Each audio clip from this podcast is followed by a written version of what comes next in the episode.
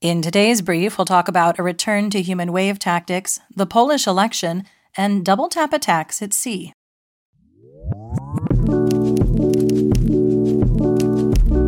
I'm Linnea, and today is Monday, October 16th, 2023.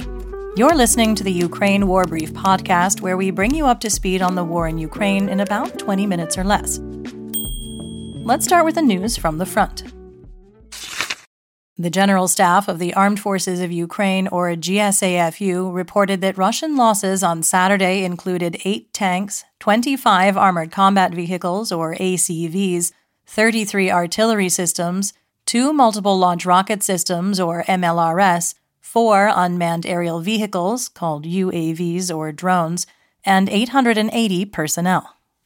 Russian losses on Sunday included 17 tanks, 23 ACVs, 44 artillery systems, one MLRS, a helicopter and a fixed wing aircraft, 11 drones, and 860 personnel.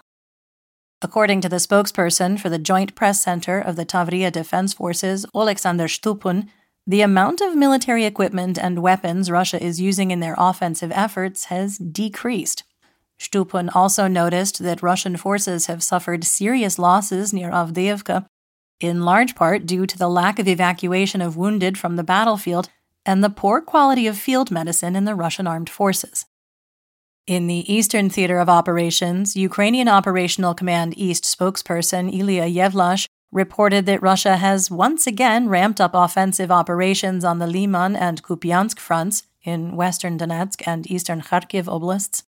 Ukrainian Colonel General Oleksandr Syrsky commented on the change of pace, quote, the enemy's main goal is to defeat our troops, encircle Kupiansk, and reach the Oskil River. The enemy carries out dozens of attacks daily using assault groups assisted by armored vehicles and conducts heavy mortar and artillery fire on our positions. He noted that the AFU is well prepared and are repelling attacks, resulting in Russian forces failing to achieve, quote, any substantial progress. End quote. United States National Security Council, or NSC, spokesperson John Kirby seemed to concur during a press briefing on Friday, saying that Russia appears to have launched a quote, renewed offensive, end quote, on the Eastern Front, adding that, quote, the Russian military appears to be using human wave tactics, where they throw masses of poorly trained soldiers right into the battlefield without proper equipment and apparently without proper training and preparation. End quote. Russian forces have been known to use so called human wave tactics before, notably during their winter offensive in and around Bakhmut. On the Avdiivka front, the Russian offensive faced some setbacks, according to the Institute for the Study of War, or ISW, but apparently still came up with something to brag about. Russian sources published conflicting reports about previous claims of Russian control of the Avdiivka coke plant but ISW hasn't observed any evidence to confirm that. A Russian milblogger wrote that Russian advances are being slowed by minefields, and a Russian volunteer in the 4th Luhansk People's Republic, or LNR Brigade, claimed that the accuracy of Russian artillery is being degraded by worn out barrels, which has been heard before from other Russian sources. Ukrainian forces continue to make some progress in the Bakhmut area, the 5th Assault Brigade released footage over the weekend showing how they breached Russian defensive lines around Klishchiivka in Donetsk Oblast with tank assaults, and during offensive operations east of Andriivka. In the southern theater of operations, the Ukrainian 128th Assault Brigade posted geolocated footage over the weekend showing the capture of a network of trenches outside Kopany, just west of Robotne in Zaporizhia Oblast. Using combined arms tactics, that means a coordinated combination of armor, infantry, and artillery, a smokescreen, and the natural cover of the tree line, the AFU was able to avoid potential flank attacks and push Russian forces towards the lowlands. On the Black Sea, a convoy of three cargo vessels were reported to be en route to ports in Odessa Oblast, according to the Center for Transport Strategies. Russia seemed more concerned with a different blockade Satellite images from open source intelligence or OSINT sources show barriers clogging up the entrance to Sevastopol Bay. presumably in an effort to prevent Ukrainian naval drones from getting into the harbor. Quick question though with all these barriers, how do they plan to get ships out of the harbor?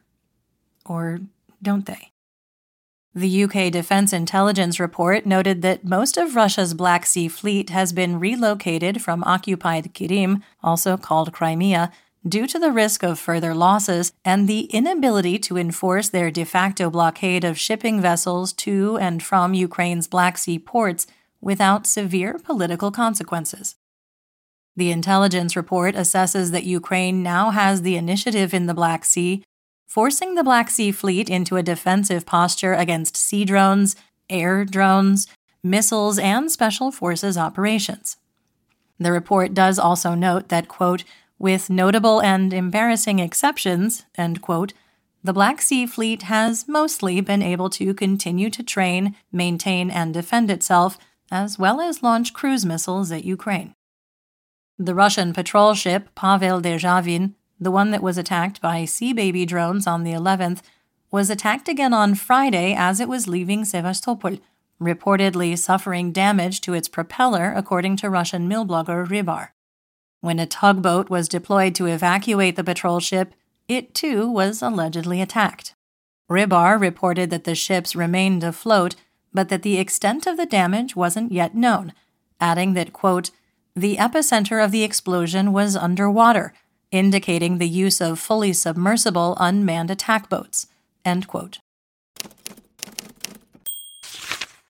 On the home front, one person was killed and 12 injured when a Russian rocket hit the Social Protection Department building during an attack on Pokrovsk in Donetsk Oblast.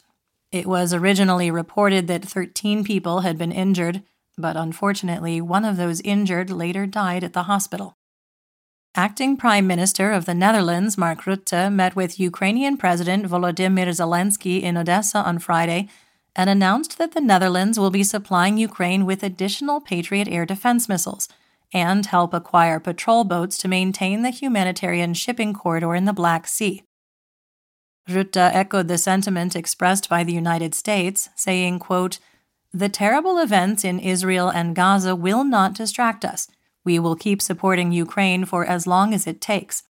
This winter, Russia will try to hurt Ukraine as much as possible, so the Netherlands will supply extra Patriot missiles so that Ukraine can defend itself against Russia's barbaric airstrikes.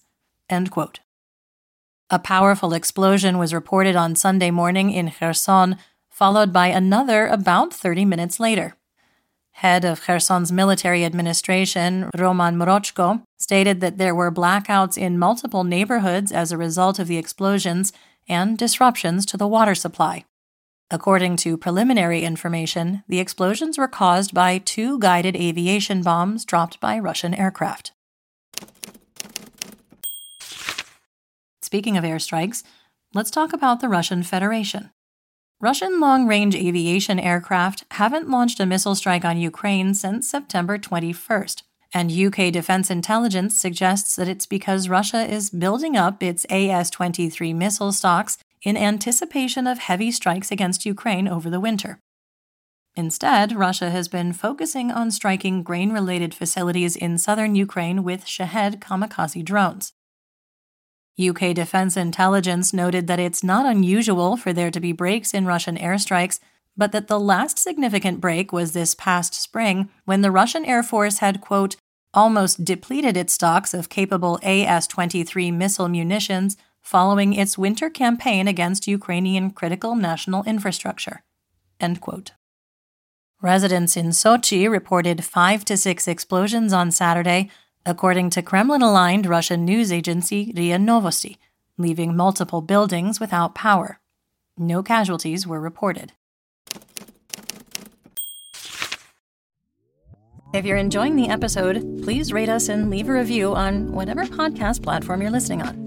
If you have any questions, comments, or concerns, please feel free to reach out to us via email at social at borlingon.media. That's B O R L I N G O N dot media.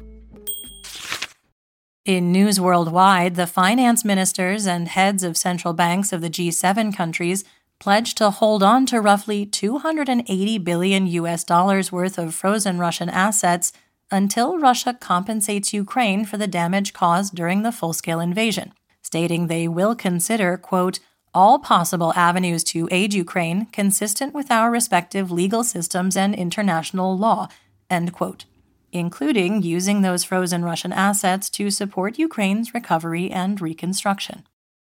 A quick sidebar in case you're not already familiar with it the G7, or Group of Seven, is basically a club consisting of Canada, France, Germany, Italy, Japan, the UK, and the US that gets together every year to talk about what's going on in the world and coordinate global economic policy. North Korea has provided a thousand containers of military equipment and munitions to Russia for use in Ukraine, according to NSC spokesperson John Kirby, who stated that the NSC assesses that North Korea is, quote, seeking military assistance from Russia, including fighter aircraft, surface to air missiles, armored vehicles, ballistic missile production equipment, other materials, and advanced technology. End quote. Kirby noted that the U.S. is closely monitoring whether Russia will provide the materials and have already observed Russian ships offloading containers in North Korea. UK Prime Minister Rishi Sunak announced on Friday that the UK will be deploying troops, ships, and aircraft to Northern Europe next year in an effort to address Russian so called hybrid threats and protect critical infrastructure in the region. Hybrid threats combine military and non military tactics and can include things like disinformation, cyber attacks, sabotage, economic destabilization, etc. According to Sunak, the deployment will involve 20,000 personnel soldiers, sailors, marines, and aviators, eight ships of the Royal Navy, 25 jets, and a helicopter task force. In a statement released on Friday, the Dutch prosecutor's office reported that it has penalized four Dutch companies and eight individuals for breaching European Union sanctions on Russia between 2014 and 2017 by helping Moscow build the Kerch Strait Bridge, connecting Russia with occupied Krim. The companies supplied machines, machine parts, and other services during the construction of the bridge, for which the individuals were sentenced to between 20 and 60 hours of community service, and the companies fined a total of 160,000 euros, roughly 169,000 US dollars. The statement concluded, quote, the Crimean Bridge was built partly due to the use of Dutch knowledge and expertise. End quote. Russian president slash dictator Vladimir Putin reportedly hasn't called Israeli Prime Minister Benjamin Netanyahu to offer condolences following the terror attack on Israel by Iranian backed Hamas militants, despite Netanyahu's efforts over the years to maintain friendly relations with Russia. In fact, all conversations between the two have apparently stopped. According to Vera Michlin, a former official on Israel's National Security Council, quote, Putin and Netanyahu used to communicate frequently. The current silence is definitely indicative of the wider Russian approach. End quote. Polish parliamentary elections held on Sunday appear to have resulted in a major defeat for the long ruling Nationalist Law and Justice Party, or Prawo i Sprawiedliwość, or PIS, according to exit polls. Current opposition leader and former European Council President Donald Tusk and his Civic Coalition Party will likely be able to form a coalition government, thus ousting from power the party of President Andrzej Duda and Prime Minister Mateusz Morawiecki. Some quick context. The PIS has been accused by the EU and Polish opposition figures of dismantling Poland's democratic institutions bringing the Polish judiciary, public media, and cultural bodies under greater government control, and taking a hard line against abortion access and LGBTQIA rights. The election in Poland had a reported 73% turnout, the highest since the fall of communism in the country in 1989. A coalition government led by Tusk is expected to attempt to restore ties with the EU, continue aid to Ukraine, and shift the balance of power in the EU further to the east. As head of government, Tusk will still have to contend with Duda as head of state with veto power on new legislation, though the presidency in Poland is a somewhat weaker office than that of the prime minister. Let's talk military tech. According to multiple U.S. officials, Ukrainian pilots are expected to begin training to fly F 16 fighter jets at Morris Air National Guard Base in Arizona this coming week. The small group of pilots arrived in the U.S. last month to complete an English language course at Lackland Air Force Base in Texas, and having passed their first test for English proficiency, are headed to Arizona to train with the 162nd Wing the main F 16 training hub for the U.S. Air Force. The pilots will start their training in the classroom and in simulators to learn the basics of operating the fighter jets before getting any flight hours, as is typical for a U.S. Air Force training program. The course may be accelerated, however, due to Ukraine's urgent need for pilots in combat operations. A Boeing official announced that Ukraine will start receiving ground launched small diameter bomb, or GLSDB, missiles and launchers this winter. Developed by US based Boeing Company and Sweden based Saab Group, the GLSDB incorporates a GBU 39 small diameter bomb with a 93 kilogram warhead with an M26 rocket, enabling the munition to be launched from ground based missile systems like the M270 MLRS and M142 HIMARS, both of which have been previously supplied to Ukraine. The GLSDB missile has a range of up to 150 kilometers. Roughly 60,000 women serve in the armed forces of Ukraine, 5,000 of whom are in active combat roles, according to the Ukrainian Ministry of Defense, or MOD. While many soldiers have struggled to get proper gear, the women have had the unique challenge of only having access to gear that isn't designed or fitted for their bodies, which can leave them less protected in the field or, in some cases, become a hazard. The MOD, however, announced on Friday that the Support and Logistics Department is currently trialing a version of armored vests designed specifically for women's bodies, noting that the manufacturers have taken into account feedback from service women to ensure the vests are comfortable while carrying and operating weapons.